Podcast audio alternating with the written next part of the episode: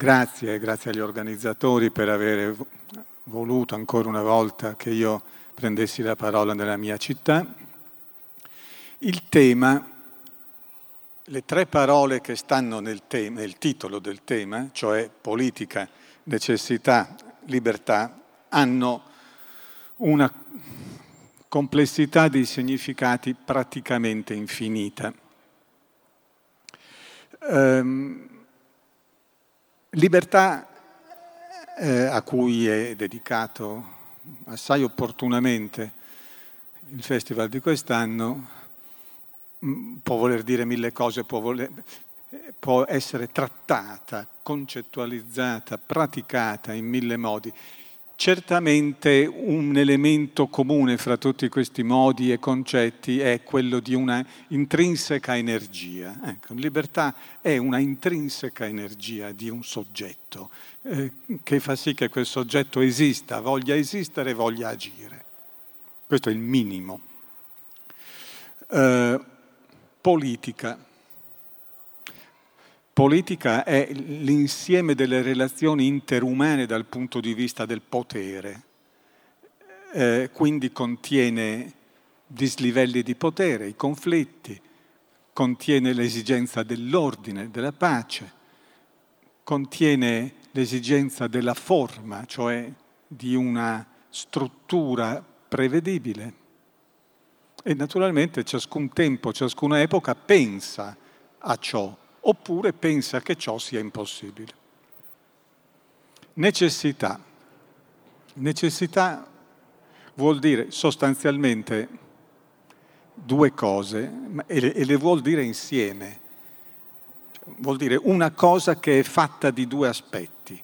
Vuol dire necessità è, cosa, è ciò che sfugge alla conoscenza, al controllo, alla previsione umana tanto che ciò che sfugge sia il caso quanto che sia un destino. Eh, in greco antico ci sono t- tre parole per dire necessità. C'è tiche, il caso, la, fo- la fortuna, la sorte. C'è ananche, che è la cogenza, la violenza, la, il fatto che ciò che succede succede perché ciò che è destino prevale sopra la volontà umana e c'è tocreon, che peraltro è termine venerando in quanto eh, compare nel primo testo filosofico che ci è stato tramandato, cioè nel frammento di Anassimandro, ed è, eh, e significa sostanzialmente il fato in quanto contiene in sé la propria autogiustificazione. In ogni caso qui non c'è mai la giustificazione umana, la giustificazione umana non è prevista quando si parla di necessità. Mettere insieme politica, necessità e libertà è quello che l'Occidente ha sempre cercato di fare, da sempre, attraverso una strategia anch'essa estremamente multiforme e tuttavia una strategia che può essere definita con una parola, metafisica. Metafisica in senso proprio, quella platonica, metafisica moderna, cioè parecchio modificata, quella del razionalismo politico. Poi ci sono le proposte di non, non, provarci nemmeno a metterle insieme, questi tre concetti, politica, necessità e libertà.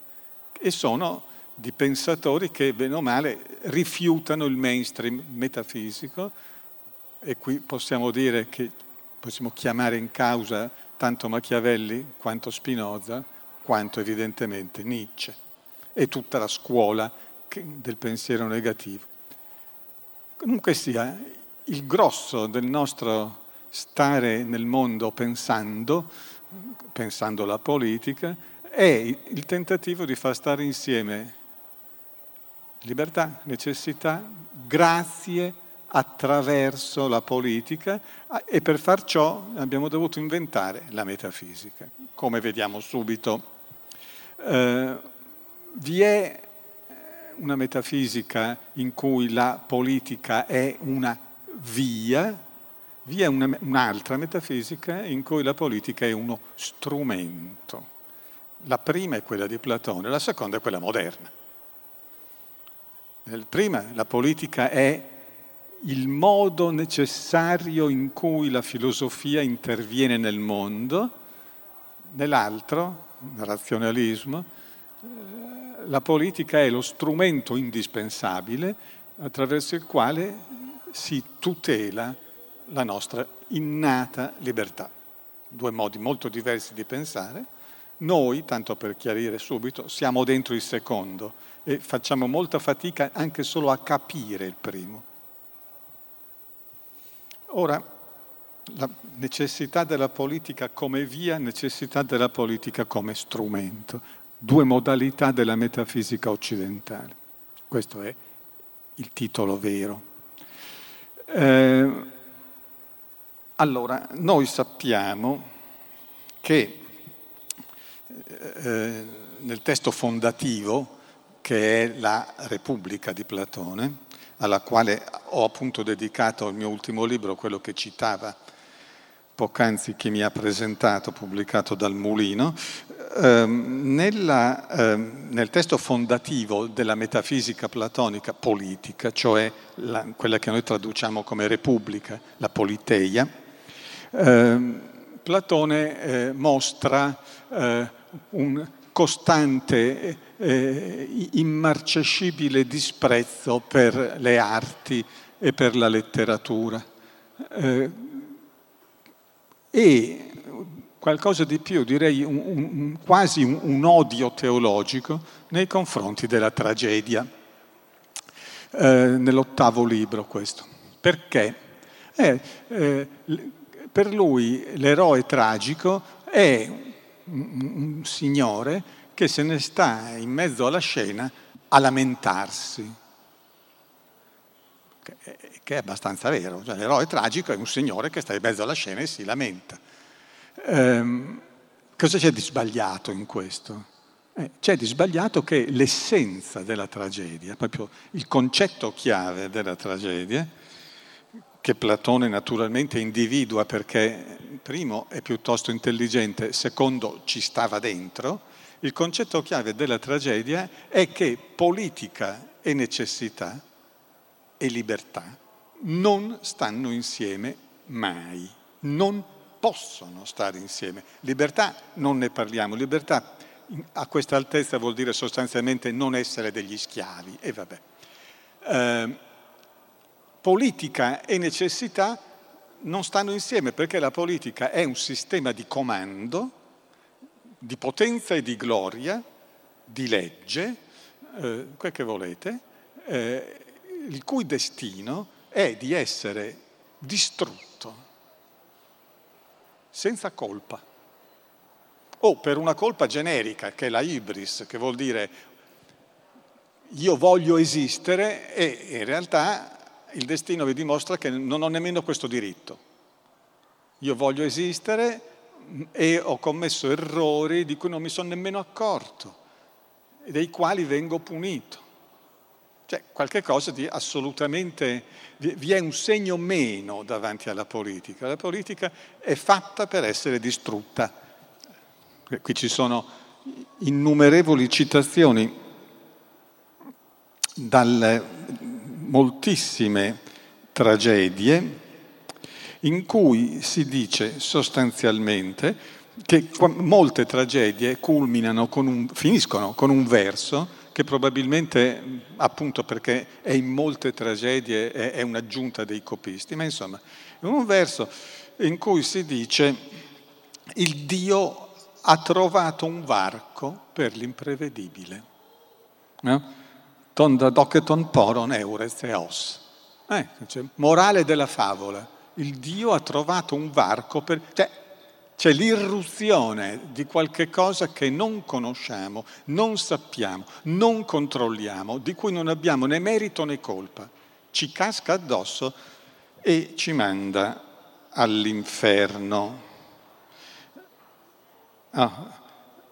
Edipo, Edipo, la sua ibris, poraccio, la sua ibris, sale sulle cime più alte e precipita nel baratro scosceso della necessità. Eis apotomonanankan, il baratro scosceso della necessità. Ecco. Bene, Platone è, ha un nemico, che è questo modo di pensare. Un nemico totale. il nemico che lui, tra l'altro, identifica in Trasimaco, che è il vero eroe negativo della Repubblica. Cioè, il nemico è la necessità di primo grado, chiamiamola così, questa necessità immediata, questa immediatezza, eh, per cui la politica non è ordine, per cui la politica è o esposta al disordine irrimediabilmente o contiene il disordine irrimediabilmente. Allora, la descrizione della nascita della politica in Platone è una descrizione della nascita e della evoluzione della politica, è tutta secondo necessità, cioè è una cosa da politologi, sono leggi. No? La, la città nasce perché ciascun individuo ha molti bisogni e non li può soddisfare da solo, quindi c'è necessità della divisione del lavoro, quindi di una città che come minimo consente il mantenimento in vita delle persone. Questa città che lui chiama città di porci, cioè da poveracci, questa città eh, poi cresce, diventa la città del lusso, la città del lusso fa la guerra necessariamente perché ha bisogno di merci lussuose se le deve andare a prendere. Eh, la guerra implica il formarsi di un ceto di guerrieri, tutto secondo necessità. Poi c'è la, il, il, movimento di questa storia che, che eh, questa città può essere governata da persone che tengono al proprio onore e allora sarà la timocrazia. Poi queste, queste persone però inevitabilmente diventano più legate alla ricchezza propria che non all'onore e allora avremo la oligarchia. Poi contro gli oligarchi avari avremo la reazione popolare, sarà la democrazia. Nell'ottavo libro c'è una fantastica descrizione della democrazia che ha tratti abbastanza inquietanti se paragonata alla nostra e la democrazia licenza, mantello variopinto in cui ciascuno fa quel che gli pare e al tempo stesso tutti fanno la guerra contro i ricchi perché la democrazia antica è un sistema di guerra civile dei poveri contro i ricchi e la democrazia genera una tale instabilità che per richiesta di difesa e di garanzia e di sicurezza si affida alla fine a un tiranno e il tiranno ha un meccanismo di funzionamento della propria testa, della propria anima, che è quello, cioè è un poveraccio, un mostro in, in, preda a tutti i desideri più sfrenati, compreso quello di giacere con la propria madre, eh, si circonda di yes men, si circonda di schiavi che sono le sue guardie del corpo e così i cittadini che si erano affidati a lui per sicurezza si trovano a essere minacciati dagli schiavi di colui che è schiavo di ogni passione. La figura del tiranno è una figura infernale, Platone era piuttosto bravo a scrivere e quell'ottavo e nono libro sono, sono notevoli. Si intendeva molto di tiranni, tanto che ha perfino cercato di adoperarne un paio per, eh, a Siracusa per eh, rifare la città come fanno spesso i filosofi, cioè si attaccano al più cattivo che trovano cercando di far sì che quello divenga immediatamente buono e obbedisca al filosofo, cosa che non, non sappiamo che sia mai successa in nessuna epoca. Questa è la necessità in Platone. Platone non è uno scioccherello con la testa fra le nuvole che non conosce il mondo. Lo conosce come. Poi ce n'è un'altra di necessità, ancora più radicale, tirando tutte le somme dalla politica, e questa è Trasimaco, non c'è giustizia, cioè non c'è modo di mettere la dinamica della città sotto un ragionevole controllo umano.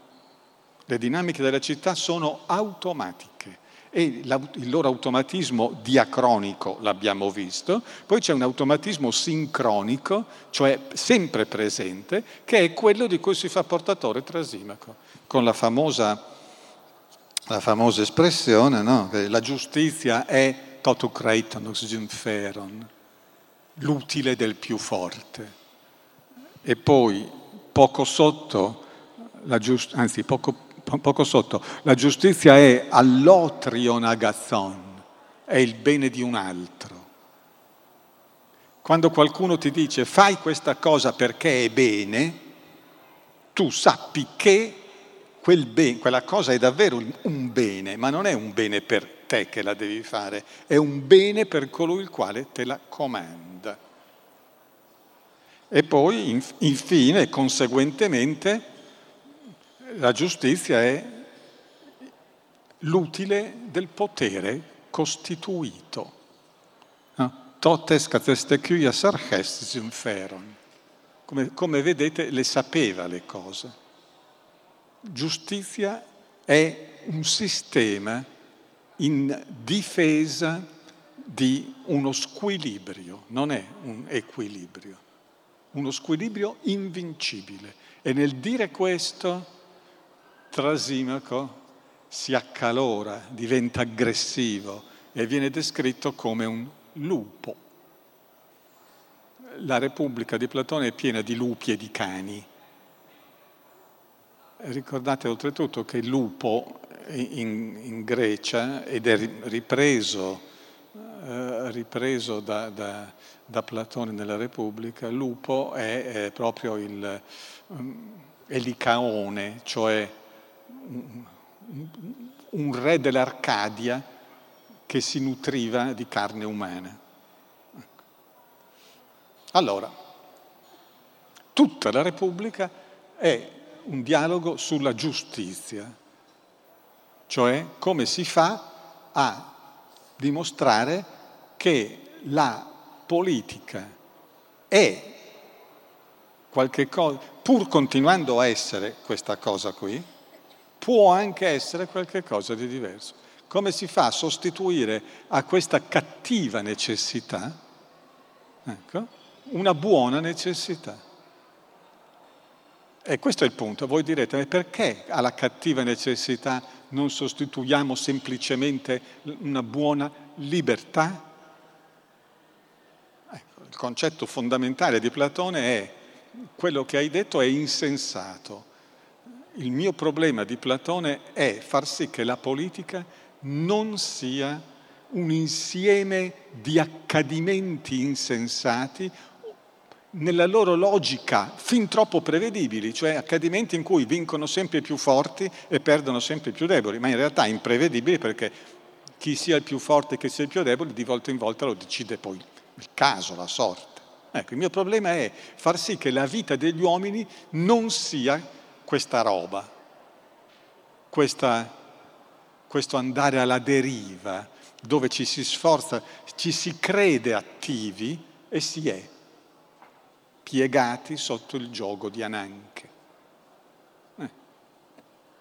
Si può fare di meglio. Che, i filosofi hanno questa stravagante idea che ciò che c'è è pieno di problemi e che si può fare di meglio. Basta trovare la chiave. E la chiave è la metafisica, cioè il raddoppiamento del mondo. che era, si intravede abbastanza bene in quelli che noi chiamiamo i presocratici, ma che qui diventa, diventa sistema, diventa il più grandioso, potente eh, sistema di pensiero dell'umanità, no? nel libro sesto e nel libro settimo, cioè la linea epistemologica, i vari livelli del sapere e la caverna, il più grande mito insieme al mito del paradiso perduto, il più grande mito dell'Occidente, la caverna. Che cosa c'è? C'è l'idea, allora se facciamo un'analisi eh, testuale, cosa che non è questa la circostanza per fare, ma insomma, eh, da, da, un'analisi testuale della,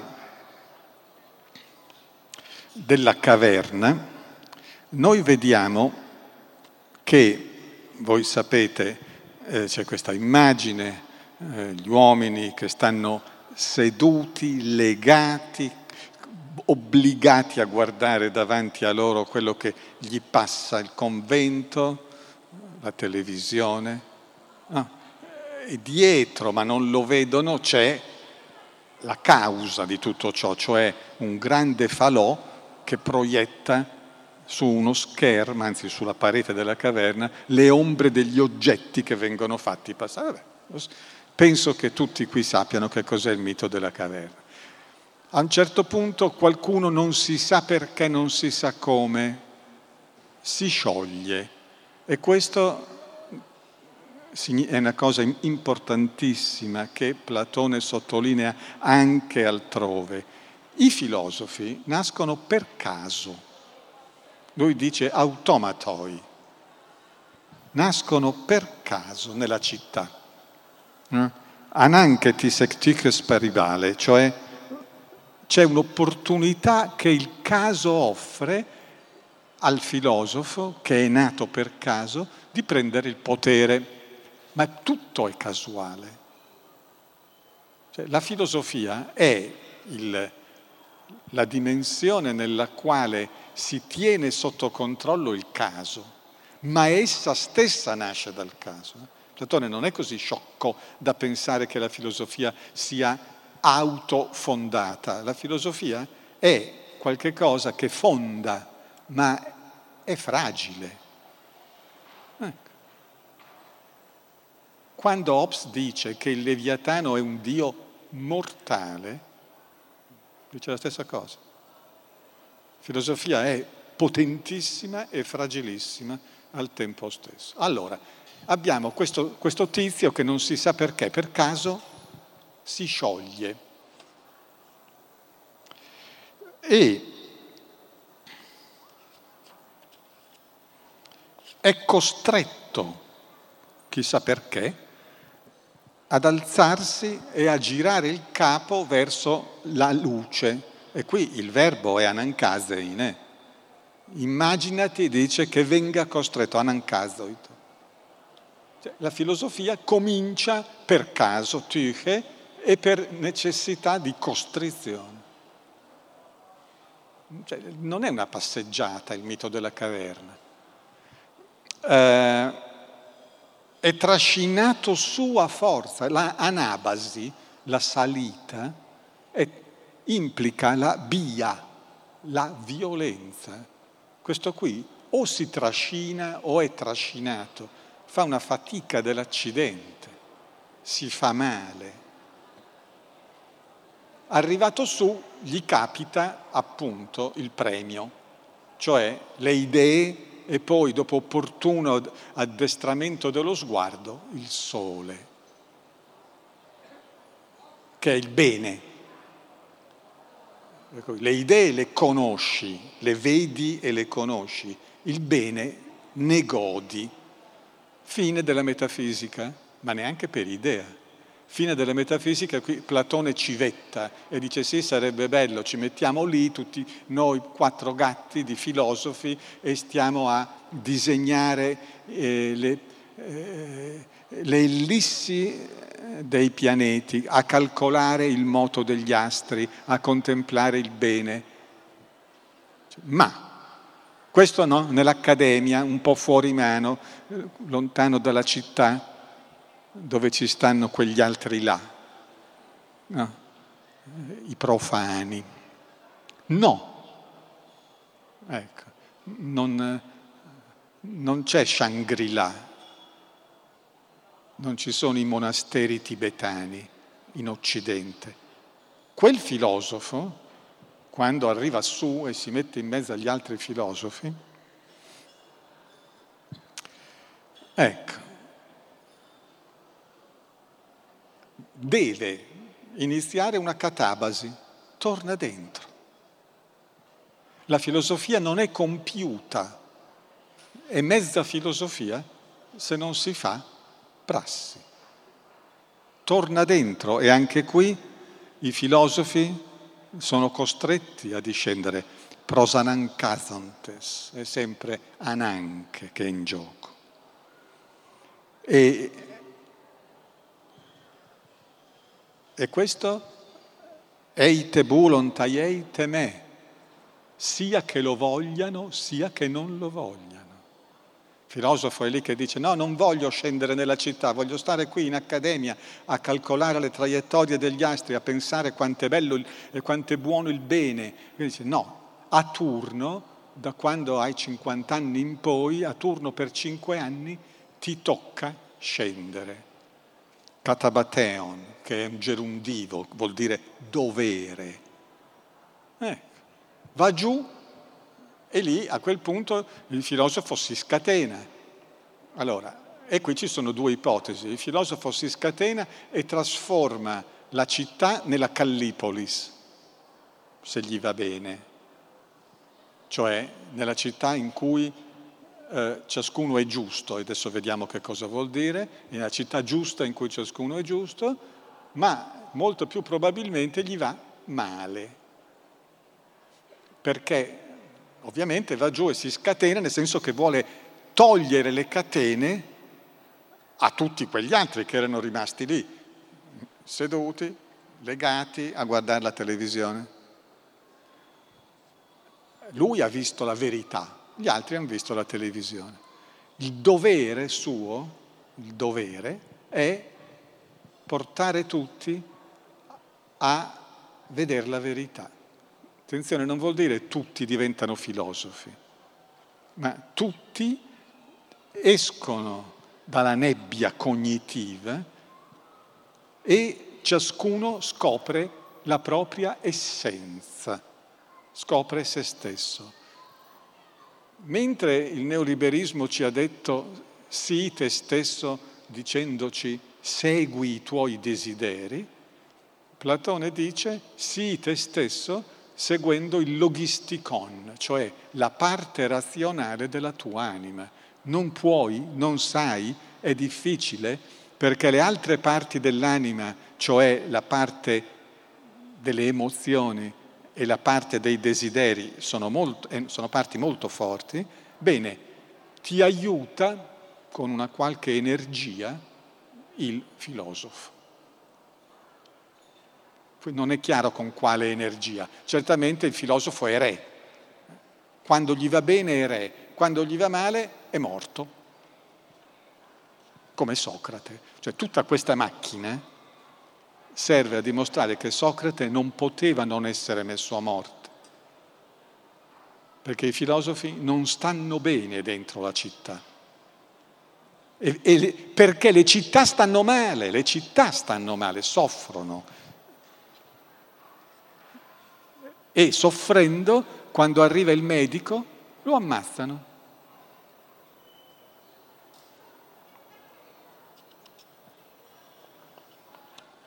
E allora ecco la grande frase che ripete nella lettera settima, oltre che nella Repubblica, è necessario che i filosofi regnino nelle città ovvero che i signori delle città facciano genuina e valida filosofia e si riuniscano nella stessa persona la potenza politica, la dignamis politiche e la filosofia. In caso contrario non ci può essere tregua dei mali per le città e per il genere umano. Ecco. Che se ci pensiamo è dannatamente vero. Cioè, tregua dei mali per le città e per il genere umano non c'è mai stata. E qui c'è uno che dice, io so come si fa. Il male consiste nel fatto che gli uomini vivono non secondo la propria essenza ideale. Il bene consiste nel fatto che gli uomini vivano secondo la propria essenza ideale, ovvero che si sforzino di essere divini per quanto è possibile a un uomo. Libro sesto. Divini per quanto possibile. Ecco. Allora, noi stiamo festeggiando giustamente Dante, giustamente, che questo ha voluto dirci vi faccio vedere come si fa a essere divini per quanto è possibile a un uomo. Platone l'ha detto in un altro modo. Dante attraverso una ascesi di un certo tipo, Platone ha detto, ah, bisogna inventare la metafisica, cioè distinguere l'apparenza dall'essenza, il mondo della contingenza dal mondo ideale. B, ed è la stessa cosa, bisogna che il mondo della contingenza venga rettificato sulla base del mondo ideale. Allora a questo punto è chiaro che si può dire allora sei un tecnocrate perché sei uno che ragiona avendo in mano un modello che vuole applicare alla realtà, oppure sei un autoritario che vuole far sì che la gente faccia quello che vuoi tu e non quello che vogliono loro. In realtà sono concetti assurdi questi. Platone ha detto semplicemente che la filosofia è una cosa seria e la politica può essere una cosa seria. Se no ci teniamo un mondo in cui la politica è un insieme di circostanze insensate. Mm. Cioè ci teniamo la necessità di primo livello, altrimenti costruiamo il mondo della Callipolis, della città bella, dove c'è un senso. E come che c'è un senso, dove ciascuno è al meglio di se stesso, non tutti uguali, Platone non ci pensa, ma ciascuno è al meglio di se stesso, ciascuno fa soltanto una cosa, la, quella che sa fare, e i filosofi sono il sistema di controllo che non ci siano deviazioni. A noi fa orrore, fa paura. L'idea non è costringere le persone a una servitù, l'idea è di liberare le persone. E infatti il filosofo, il filosofo scende a liberare, ecco. Solo che il, il, la, la, parola che Platone adopera qui nella caverna, quando il filosofo va giù a liberare, è apallassein. E apallassein vuol dire sgomberare come quando si sgombera un garage pieno di cianfrusaglie. Ho liberato il garage. Eh. La libertà è strumentale. Ciò che è essenziale è la, il nesso strettissimo tra filosofia in quanto visione delle idee e quindi critica del presente e politica in quanto tentativo costante di far sì che ciascun uomo sia in pace con se stesso e in pace con gli altri uomini. L'essere in pace con se stesso e con gli altri uomini è giustizia. Ed ecco che la giustizia allora non è più l'utile del più forte. La giustizia è la conoscenza applicata e l'essere in pace con se stessi è essere in pace con gli altri, non la guerra continua del più forte contro il più debole, del tiranno contro il la pace filosofica. E questa pace filosofica è, porta in sé ciò che è per gli antichi il vero bene, che non è la libertà, la libertà è uno strumento, il vero bene è la felicità. Per cui non è felice chi fa ingiustizia, come dice Trasimaco. Cioè, felice è quello che imbroglia il prossimo. No, felice è colui che vive senza imbrogliare, senza essere imbrogliato. Felice è colui che vive senza fare, senza subire violenza. E questo è reso possibile dal filosofo politicamente, dalla filosofia concettualmente, ma occhio, la filosofia in quanto metafisica, cioè in quanto costruzione di un mondo di essenze. Dietro c'è l'idea che le essenze sono qualcosa di sensato e non di insensato. Eh, è chiaro che se uno non accetta il concetto di essenza, cade tutto. Allora, qui abbiamo una, un dualismo, la politica è una via e vi è un dualismo, uomo-filosofo, l'uomo normale e il filosofo, che è un uomo normale che ha fatto prima degli altri una bella fatica ed è mosso dall'esigenza necessaria di costruire un mondo umano. La necessità si è spostata al secondo grado. Adesso facciamo un salto. Vedete che la, la necessità è presente là dove c'è il processo di liberazione in Platone, cioè proprio non si può fare a meno, non si può fare a meno se sei filosofo di far fatica per fare il filosofo e di far fatica per fare il politico. Il filosofo che se ne sta a casa sua non è un filosofo, nascosto dietro un muricciuolo, dice Platone, non è un filosofo.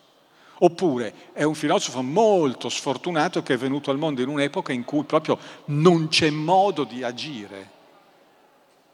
Però lui, Platone, che è venuto al mondo in un'epoca in cui gli hanno appena ammazzato Socrate, invece che nascondersi dietro un muricciuolo, fa, fa Platone.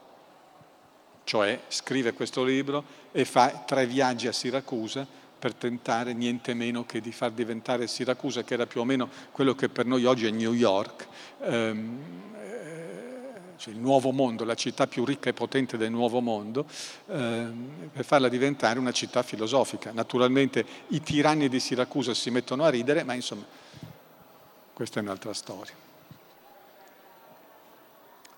Prendiamo la, il razionalismo politico moderno dentro il quale stiamo e lo prendiamo nel suo iniziatore, Hobbes, che è il caso più facile perché è il caso più disincantato di tutti. E, e vediamo che molto è cambiato, certo. Prima di tutto, qui gli uomini sono tutti uguali. Secondo, la politica è banalmente, ma proprio banalmente, uno strumento per la tutela di un bene naturale che è presente in tutti gli uomini, che è la vita e il diritto di vivere, che vuol dire la libertà. Ho eh, un mondo, quello di Hobbes, Hobbes è un genio, eh, non è non è un, uno scioccherello nemmeno lui. È un mondo decapitato. Cioè, quella cosa che c'è in Platone, la salita, andare alle idee, quella cosa lì, la trascendenza, non c'è. Non c'è quella di Platone, figuriamoci Hobbes quello che poteva pensare di Platone, non c'è quella dell'aristotelismo cristianizzato contro il quale Hobbes ha moti di odio totale, perenne, ricambiato. No, le università aristoteliche sono il regno delle tenebre, il, il quarto libro del Leviatano contro le università, e le università, appena Hobbes muore, prendono il Leviatano inteso come libro e lo bruciano in piazza per far vedere che cosa pensa l'establishment del filosofo il quale, per evitare di fare la stessa fine, ha passato gran parte della sua vita in Olanda. Vabbè. Per cui è diverso, non c'è la trascendenza, ma ci sono le stesse logiche. Ecco, c'è la metafisica moderna. ovvero quella che possiamo definire teologia politica desostanzializzata. Prima di tutto Hobbes dice, con una mossa fulminante, che necessità e libertà stanno insieme, sono la stessa cosa. Questa affermazione nel ventunesimo capitolo del Leviatano significa che la trascendenza, cioè Dio, è il punto a partire dal quale tutto si giustifica ovvero niente si giustifica, cioè non è, eh, ha dell'incredibile, non è un punto di vista privilegiato, non cambia niente. Arrivare fino al livello di Dio non cambia niente. Dio è colui che vede che tutte le nostre azioni che noi crediamo libere sono in realtà necessarie per Lui. Cioè non, non ci serve per modificare il nostro modo di agire. Non è un metron, una misura, una norma. Dio è il punto di vista a partire dal quale ciò che succede è indifferente. Dopotutto facevano bene a bruciarlo.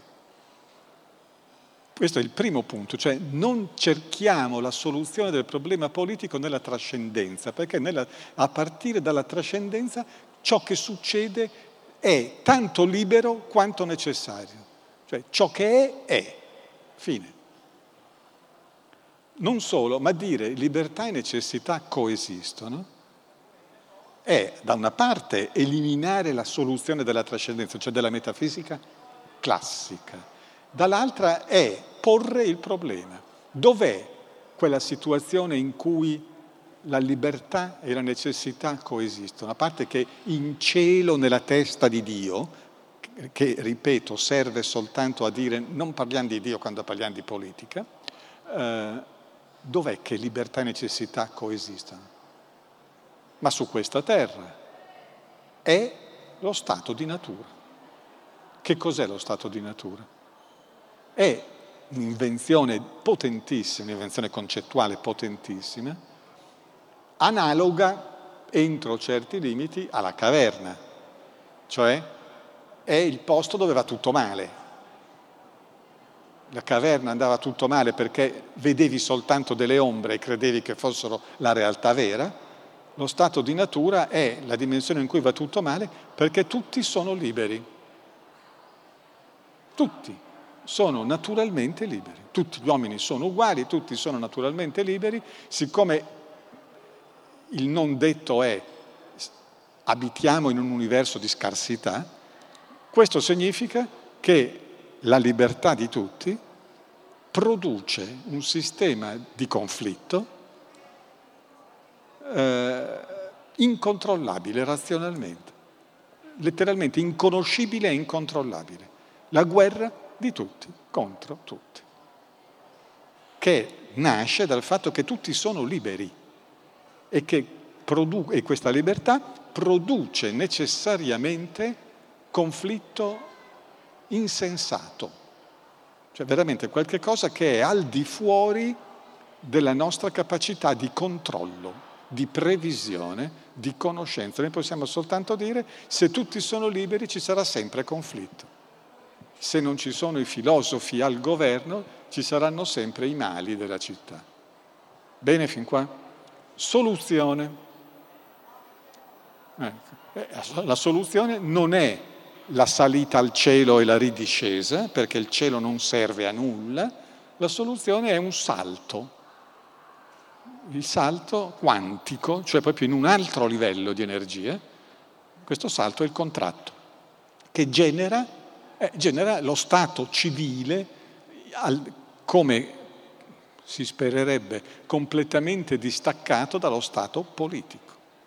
Scusate, dallo Stato naturale, dalla condizione di natura. Lo Stato politico completamente indipendente dallo, dalla condizione di natura. Bene, eh, tralasciamo la geniale invenzione del concetto di rappresentanza, lasciamo stare tutto.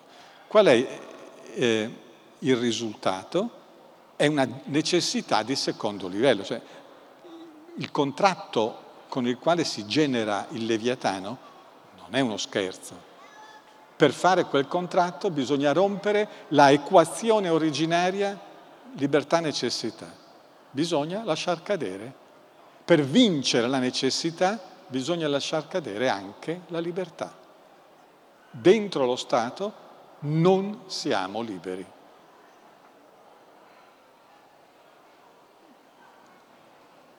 Sgradevole, in compenso dentro lo Stato capitano cose prevedibili.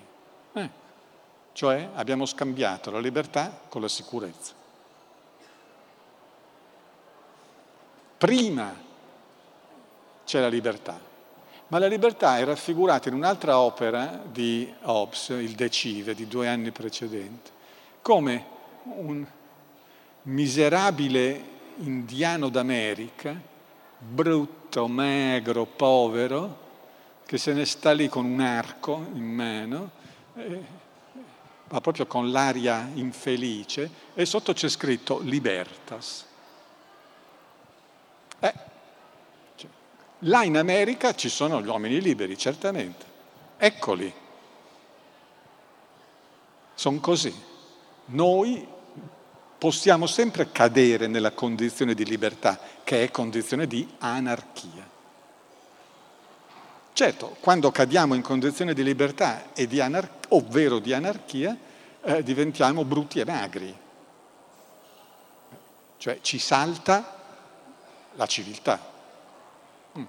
Per cui Platone, se non comandano i filosofi, ci sono i mali perenni della città, Hobbes, se volete essere liberi, avrete male perenne. O liberi vuol dire liberi nel senso più radicale del termine, cioè capaci di autogoverno, legislatori di se stessi.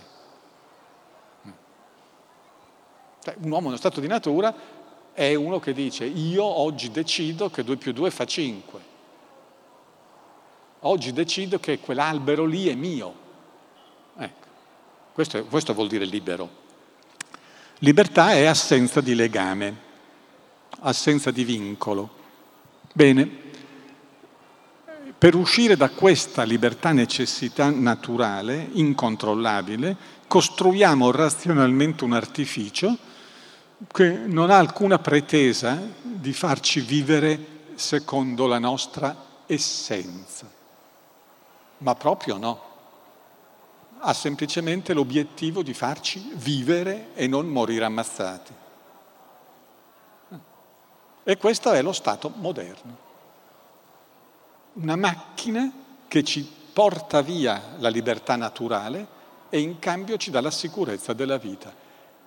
Una macchina che funziona secondo necessità, cioè quando la macchina parla bisogna obbedire, perché la parola di quella macchina è la legge.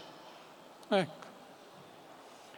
Gli uomini costruiscono catene che collegano le labbra del sovrano alle orecchie dei cittadini. Questo è Hobbes.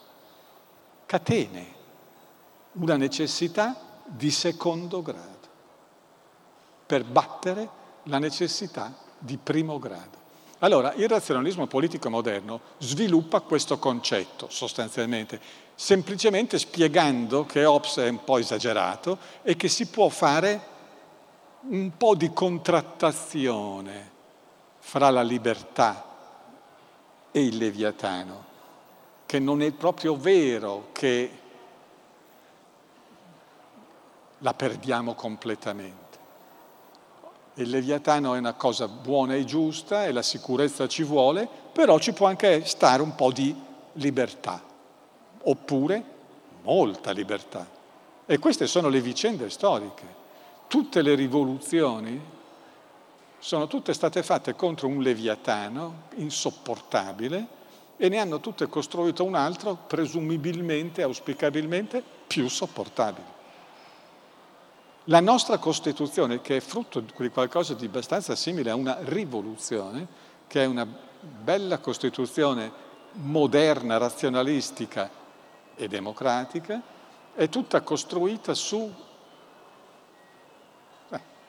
sul tema eh, esistono questi diritti, la politica è al servizio di questi diritti, articolo 3, bellissimo, no? La Repubblica rimuove gli ostacoli allo sviluppo della alla fioritura della personalità, cioè il diritto fondamentale è il diritto di fiorire secondo la propria essenza, meraviglioso.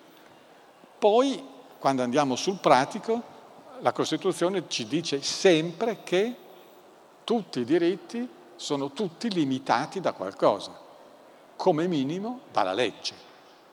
Poi ci dice anche, essendo una Costituzione fondata sul costituzionalismo post-bellico, che la legge non può essere una bizzarria che è l'invenzione del legislatore la più bislacca e oppressiva, ma deve rispettare una serie di parametri che sono l'essenza della Costituzione e alla fine c'è una corte che giudica se ciò è vero o non è vero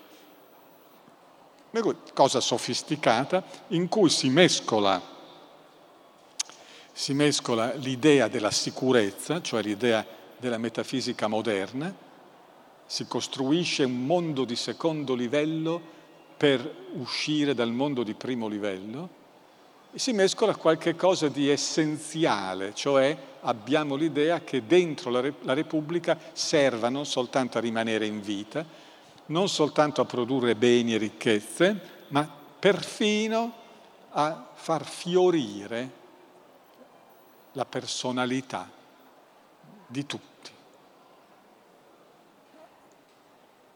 Platone avrebbe detto, scusa, e i filosofi dove, dove li metti? Cioè, bello l'idea di far fiorire la personalità di tutti. E chi è che fa questa operazione? E noi qui barcolliamo eh, sulla risposta la risposta nostra è, ma un po' si devono anche dare da fare i cittadini. Eh? Noi come Repubblica gli forniamo delle buone scuole, gli forniamo una buona sanità, gli forniamo le case, gli forniamo eh, tante belle cose, poi si devono dare da fare anche loro. E Platone dice, beh sì, siete molto ottimisti, ecco, siete molto ottimisti. Le contraddizioni qui non è più fra uomo e filosofo, la, la dualità non è tra uomo e filosofo, la dualità è fra uomo e cittadino. Come uomo sei portatore di passioni, come cittadino sei portatore della volizione dell'universale, cioè vuoi vivere dentro una democrazia repubblicana. Come vedete sono, insomma, sono universi differenti, ma se ci spostiamo un attimo è lo stesso universo. Eh. È lo stesso universo, cioè la politica è correttiva rispetto allo stato naturale delle cose. Correttiva. Per cui la politica implica potere, l'esercizio finalizzato del potere, alla giustizia e alla felicità per Platone, alla sicurezza e alla fioritura della personalità per il costituzionalismo razionalistico. In entrambi i casi c'è una necessità di secondo livello rispetto a una di primo livello, in entrambi i casi dentro questa necessità di secondo livello c'è la libertà, senza esagerare senza esagerare, mai assoluta. In Platone la libertà è lo sgomberare, per noi è certamente esprimere la nostra energia, stando molto attenti al fatto che anche gli altri vogliono esprimere la loro energia. E che il Leviatano, oltretutto, è il titolare del controllo sull'espressione individuale e collettiva dell'energia. E che anche lui parla, eh? fa le leggi. E a volte non ci piacciono però siccome lo abbiamo legittimato, costruito e legittimato, ci tocca obbedire, se no non è necessità, se no è libertà intesa come licenza, che è il modo in cui tutte le civiltà, tranne quella occidentale, parlano di libertà, cioè fare i cavoli propri. E dunque è un disvalore, mentre invece per noi è un valore, però è un valore non assoluto. Oggi, e chiudo, È evidente che tutto quello che abbiamo detto ci porta all'oggi. Ed è altrettanto evidente che quello che abbiamo detto ci mostra che l'oggi può essere interpretato come il momento in cui all'interno della metafisica razionalistica moderna vengono al pettine alcuni nodi che non nascono dalla malvagità dei governanti, ma dalla struttura essenziale del modo con cui pensiamo la politica noi moderni. Primo nodo, il rapporto fra governanti e governati non è solo di benevolenza e strumentalità, è anche di autorità. Li abbiamo costruiti noi perché essi abbiano autorità, entro certi limiti, ma siamo stati noi a dire fai le leggi, che ci piacciono o che non ci piacciono. Il modo con cui possiamo delegittimare una legge è perché questa va contro la Costituzione oppure perché questa è stata fatta con modalità procedurali sbagliate. Solo questo, eh? non possiamo dire non ci piace. Seconda contraddizione, che è essenziale, non c'è niente di, di eh, anche qui, di voluto.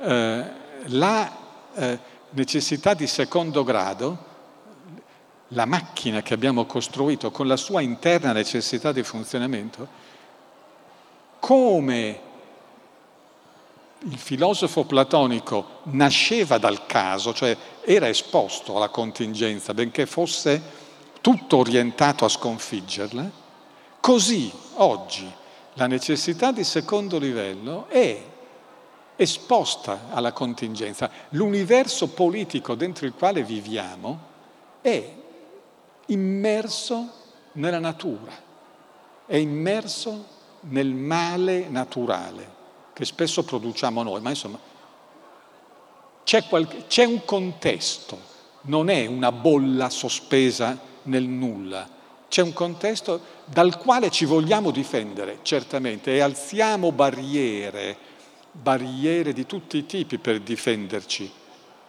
dal contesto. Eppure capita che il contesto a volte lo sconfiggiamo, a volte fa pressione grave su di noi e allora la nostra bolla si restringe e i nostri spazi di libertà divengono meno ampi.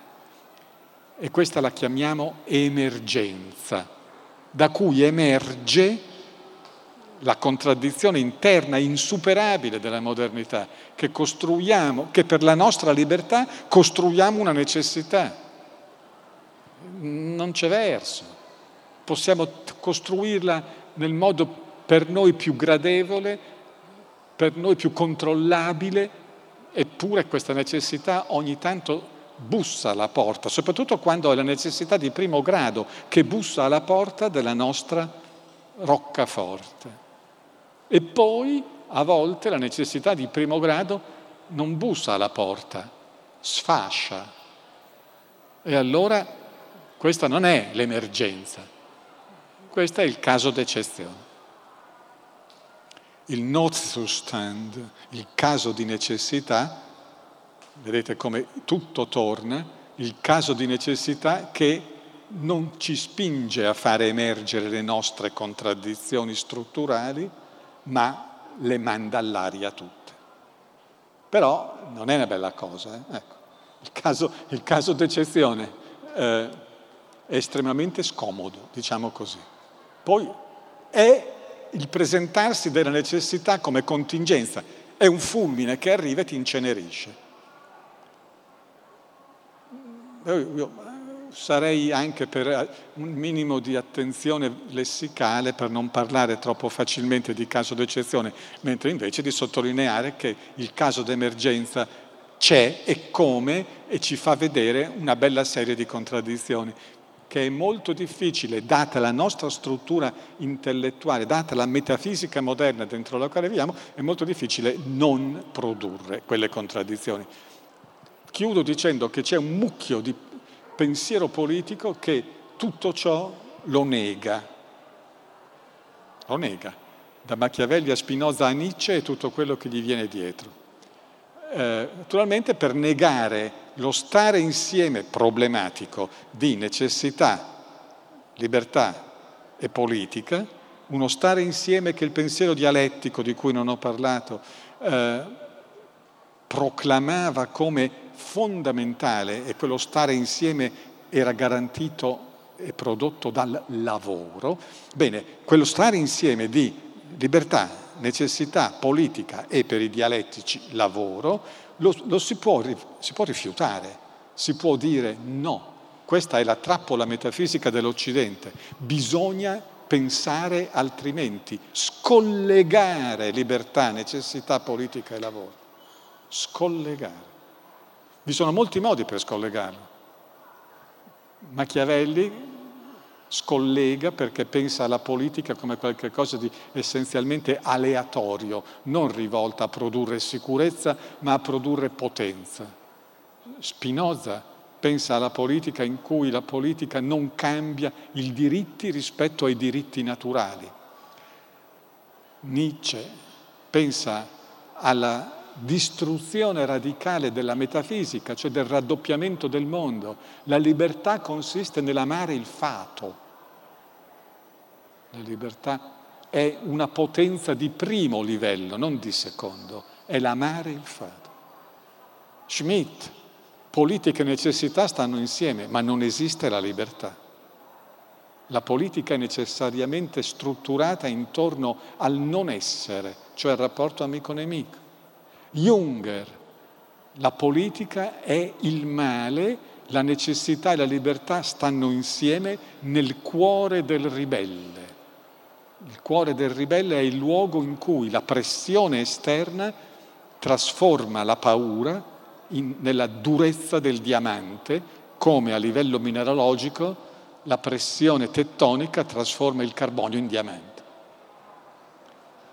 Bello, tutto ciò contro la politica, contro il segno del comando che in politica c'è, anche se lo costruiamo noi, è un comando, contro la lotta verso la necessità di primo grado, lotta condotta con una necessità di secondo grado.